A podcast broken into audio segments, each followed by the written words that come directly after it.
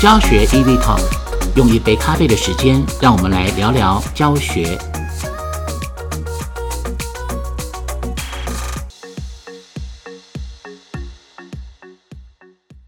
各位朋友，大家好，我是廖庆华。今天我们教学 EZtalk 是第二集的播出。非常感谢大家在第一集给我们的鼓励还有回馈。那今天呢，我们特别邀请到了一位我个人非常欣赏啊，而且口才相当棒的一位老师啊，就是我们共同教育委员会的朱家文副主委啊，他同时也是我们华语文中心的主任啊。我想请问朱老师哈，您为什么要这个特别专注在古典文学的教学？那您这样子非常热衷的啊，持续这么久的时间来推广古典文学的动力是什么呢？谢谢这么理解我啊，就是一开始切入就是古典文学是，其实现代文学也是从古典慢慢演化出来的、好，那所以文学就是文学，但是我确实是比较偏向古典文学。那对我而言，古典文学好像就是一个召唤，一个吸引力，比如说唐诗宋词啊，明清小说啊，甚至于神话啊，传说啊，这些部分诗词啊，诗词歌赋等等的，对我而言呢，都具有无穷的吸引力哈、一直不断的往这个方向去发展。我从30岁大学博士班毕业，一直到今天了，19年快要20年的光阴啊，都在这个漩涡里面打转。对于古典文学的推广跟就是教学这个，也可以说是不遗余力，就希望呢大家跟我一样也喜欢嘛。对，我觉得您那个passion 啊，那种热情真的是让人家非常的感动啊！因为除了我知道您真的非常忙碌啊，除了教学之外，在广播节目也得了金钟奖啊，谢谢，然后也在外面很多社团，这个在推广古典文学，然后也非常非常多的粉丝啊，我觉得真的是。我们回过头来讲，就是说这就是一个热情，就是你对他的一个兴趣啊。对，而且我觉得好像因为这样子的关系，好像滚雪球啊，会有很多的对这个有兴趣的粉丝啊、读者啊、听众、观众，慢慢就形成了一个大雪球。对，然后会有一些很好的凝聚一些喜欢的人。但是我这几年来也慢慢开始在思考，那不喜欢的人要怎么把他滚进来呢？永远都不相干的人啊，他不一定要在外围啊打转，因为他不知道这个好。譬如说，书法也很美啊，字画也很美，但是我们常常就是说，人文领域的人啊，有的时候会落入到一个瓶颈，就是不好意思去拉别人来。就觉得说只要你喜欢的话呢都欢迎，那些永远在门外的人要怎么进来，这个其实也是对我们来说，对我们人文艺术学门来说，其实也是未来可以思考的一个面向。对，我这边可以提供一下我的一些经验啊，因为很多人也是觉得书法的门槛很高，对，很怕写，艺术家，对，然后一写是不是败笔，写歪了，或者是我是不是拿笔没有拿好，结果全身紧绷，不敢写，觉得永远都写不好，连写都不敢写。后来我就想到说，是不是给他包一个糖衣啊？我就开始推展一些现代书法，例如说闭着眼睛写啊，左手写啊，听歌写啊。然后我也强调说，字不一定要写得多么好看，先把它内心的心情用毛笔抒发出来。然后他们有兴趣的时候，慢慢他们觉得原来书法这么美妙啊！其实。就是也可以包着一个糖衣，像我觉得您常常就是用戏曲啊来带到古典文学，这也是很棒的一个切入点。这个糖衣真是一个非常了不起的发现跟发明啊！在教学领域上或在推广面向上，一定都有很好的注意。我觉得也很少书法老师或书画老师啊，愿意放下身段，让大家就试着去。笔画去写写看。 对，那对于文学的世界而言呢，就是刚刚清华老师说的创意咯。因为譬如说李清照的一首词，或者是苏东坡的一篇文章，那都讲过好几百遍了，前后赤壁赋等等的，这些都讲过好几百遍了，如果再讲的话呢，没有创意，没有新观点，没有新意的话，我们自己都受不了。对，所以这种创新的观点，创新的新意，也变成我们推动文学让大家一起喜爱，一起阅读的一个动力。也就是说，我们要先让自己觉得很感动，让自己觉得很热情，让自己觉得今天这堂课是非上不可了啊！因为我有一些新的话题要跟同学们说，那这样子才能够去引导或感染那些还在门外徘徊的同学，不知道国文到底好在哪里，只是为了考试追求分数的同学们，能够进入到这个唐奥里。是，当他进入唐奥之后，他就觉得哇，真的是很美啊！整个生活都丰富起来了啊。那因为现在已经是一个数位时代了啊，甚至我们讲过有什么元宇宙啊、虚拟的时代。那在推展古典文学的课程当中，你是怎么样把它带到现代的这样子的一个世界？那学生在听您课的时候，有没有什么特别让您觉得有些特殊的经验可以跟我们分享的？我想亲切感很重要，就是把这个文学呢带到生活里面去，跟大家我们这个节目叫做 EZtalk， 其实就是很轻松的让大家不知不觉就进来，这个是我的某种掌握到的一个诀窍。文学跟其他的课题领域呢，最大的差别就是它是人类共同的话题。那我们就站在这个人类共同的话题跟语言上面，带领同学们呢，初步的进入到这个文学的世界里头来。再加上我们希望不要是每一堂课都好像是播报台一样的就讲一样的事情，我们希望每一堂课都有一些新意，都有一些不同的观点，都有一些新的想法，都能够接地气，都能够让同学们感觉到说，哎，这就是我生活的一部分。其实我有好几次讲课都有一点惊讶，讲一个故事讲着讲着，前面第一排女生呢就掉眼泪了。我后来发现啊，这个少女的眼泪啊，跟熟女的眼泪不一样。因为我也会在外面读书会讲课嘛，那有些贵妇啊，有些熟女，少女的眼泪她就是这样仰着脸看着你，好，然后眼泪就这样汪汪的就掉下来。熟女呢就会把墨镜戴上，然后低头。那我常常在想说，我刚刚说了什么？这个故事我已经知道了，就会削弱她一半的感染力，在我心目中。可是我说出来之后，她们依然掉眼泪。最近一次呢，是班上呢在上这个中文能力与涵养，这个就是所谓大一国文。然后有一个男生跑过来说：“老师，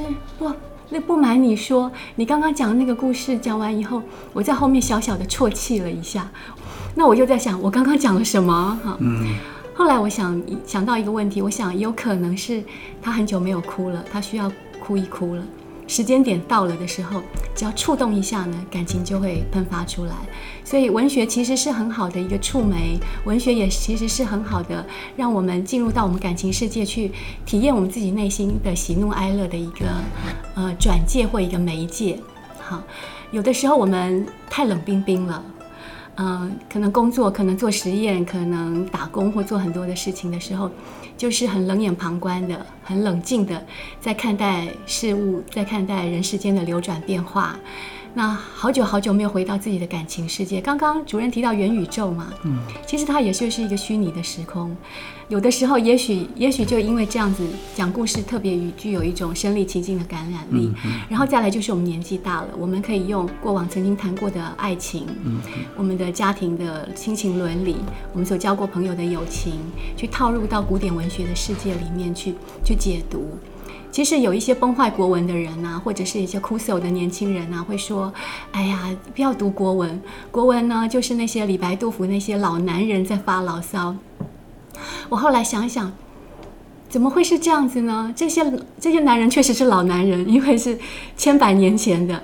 但是呢，其实他们没有发牢骚，他们是遇到困难、挫折、人生的压力，会有战乱、流离之后呢，他们重新领悟到生命的价值跟意义，这件事情应该要体会出来，或者是把它带出来。因为学生啊，只有在学校求学的阶段，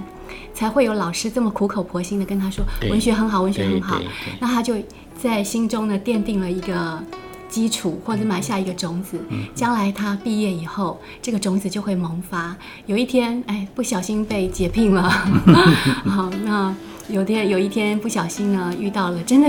些战乱啊、流离的颠沛流离的岁月的时候，这些都是我们的养分，对，这些都是支撑我们活下去的力量，是最好的一种心灵滋养。那如果现在不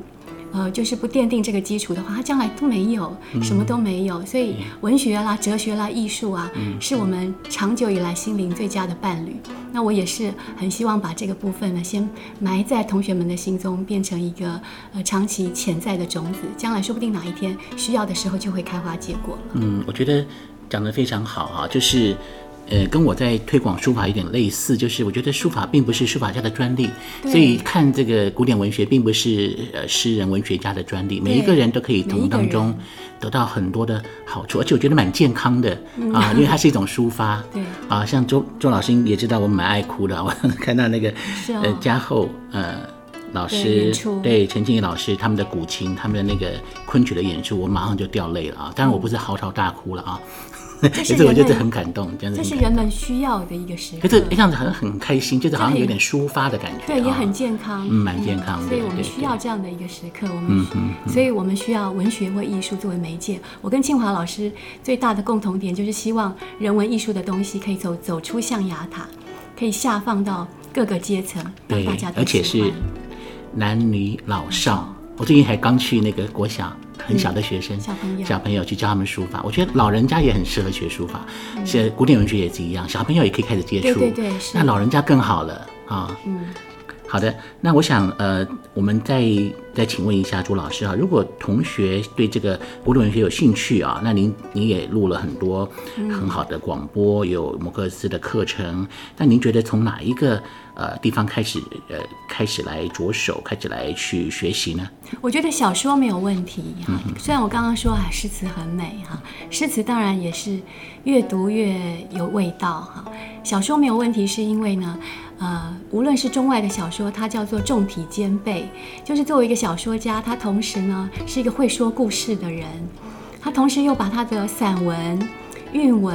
书信体、应用文各种的文体都放到那个儒林外史啊、红楼梦啊、老残游记里头去，所以它重体兼备。读一篇好的小说或一部好的小说，其实就同时吸收了各种不同的文类或文体在其中，那么无形当中也培养我们呢善于说故事。那如果要说是四大奇书加红楼梦的话，那当然红楼梦更适合，因为它比较晚近，它的语言呢跟我们今天更加的接近。很多人都说它人物太多，其实像《战争与和平》人物更多，我们还不是就这样进去了。其实好的小说家像曹雪芹、像托尔斯泰，他都会很自然而然地让你进入到情节当中，不用去那个树枝状的那种人物的关系图。如果要这样子的话，那他就不是一个好的小说家。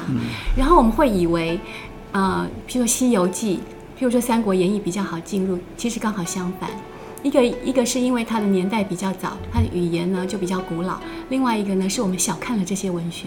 我们以为那影视作品啊，演孙悟空啊，那打打杀杀《三国演义》，我们就觉得它其实很轻松、很轻易啊。看电影啊，或者是看影片就知道，其实那些可能误导了我们对于这些经典文学的理解。《西游记》的那个佛教的理论非常深，非常的深，不容易理解。三国演义是一个文言文的东西，所以其实回过头来看看红楼梦啊，反而在我这个长期的广播电台的讲述的过程当中，比较不容易吃螺丝的还真的是红楼梦这部书，它的语言非常的流畅，人物的讲话跟对话的部分当中呢，会让我们觉得白话文有它精彩的地方，不像《西游记》有的时候就要重来好几遍，因为它有一些深刻深奥的哲理，不是那么一下子能够进入或容易懂。可是做广播节目或者是教学，又希望学生很快能够吸收，所以呢，进入到古典文学的唐奥呢，第一个我觉得小说比诗词要容易，清代的像《红楼梦》啊这样的作品，要比明代的那几部四大奇书啊要更快速一些啊。总而言之呢，就像我常说的，拿一部《红楼梦》，闭上眼睛随便翻开哪一页，今天在大观园里面饮酒啊，然后就开始读下去，不一定要从头读，因为它是情境式的，它是生活情境，它不是一个追剧型的那种有情节的小说哈，它是情境式，你只要融入那个情境，说秋天啊，枫叶来了，他们在吃螃蟹，或他们在饮酒，你顺着看下去就好，只要有兴趣比什么都重要，只要有兴趣就有吸收到。好，最后一个问题我想请教周老师哈，因为我每次看你主持啊，或者是广播啊，或者什么都非常非常的流畅啊，而且就是完全不吃螺丝以外，而且是常常会有一些非常巧妙的比喻啊，或者是什么，那您是怎么样有练到这么好的一个口才？确实是因为广播电台有长期的训练，还有就是近年来摩克斯的课程也训练很大哈。再来就是说，其实流畅度这件事情对很多人话说多了，譬如说在课堂上讲话，在主持会议啊，做任何事情，做多了以后其实流畅度都有。我觉得比较重要一件事情是声音的表情，声音的抑扬顿挫能够把人吸引到我们的故事情境当中来，这一点可能需要训练。我有一个口语表达以及礼仪实践的课程，就在这个课程当中有好几年的光阴啊，都跟同学们不断的在研究或者是研发某一种声音语言，带领人们进入到一个剧情的情境当中。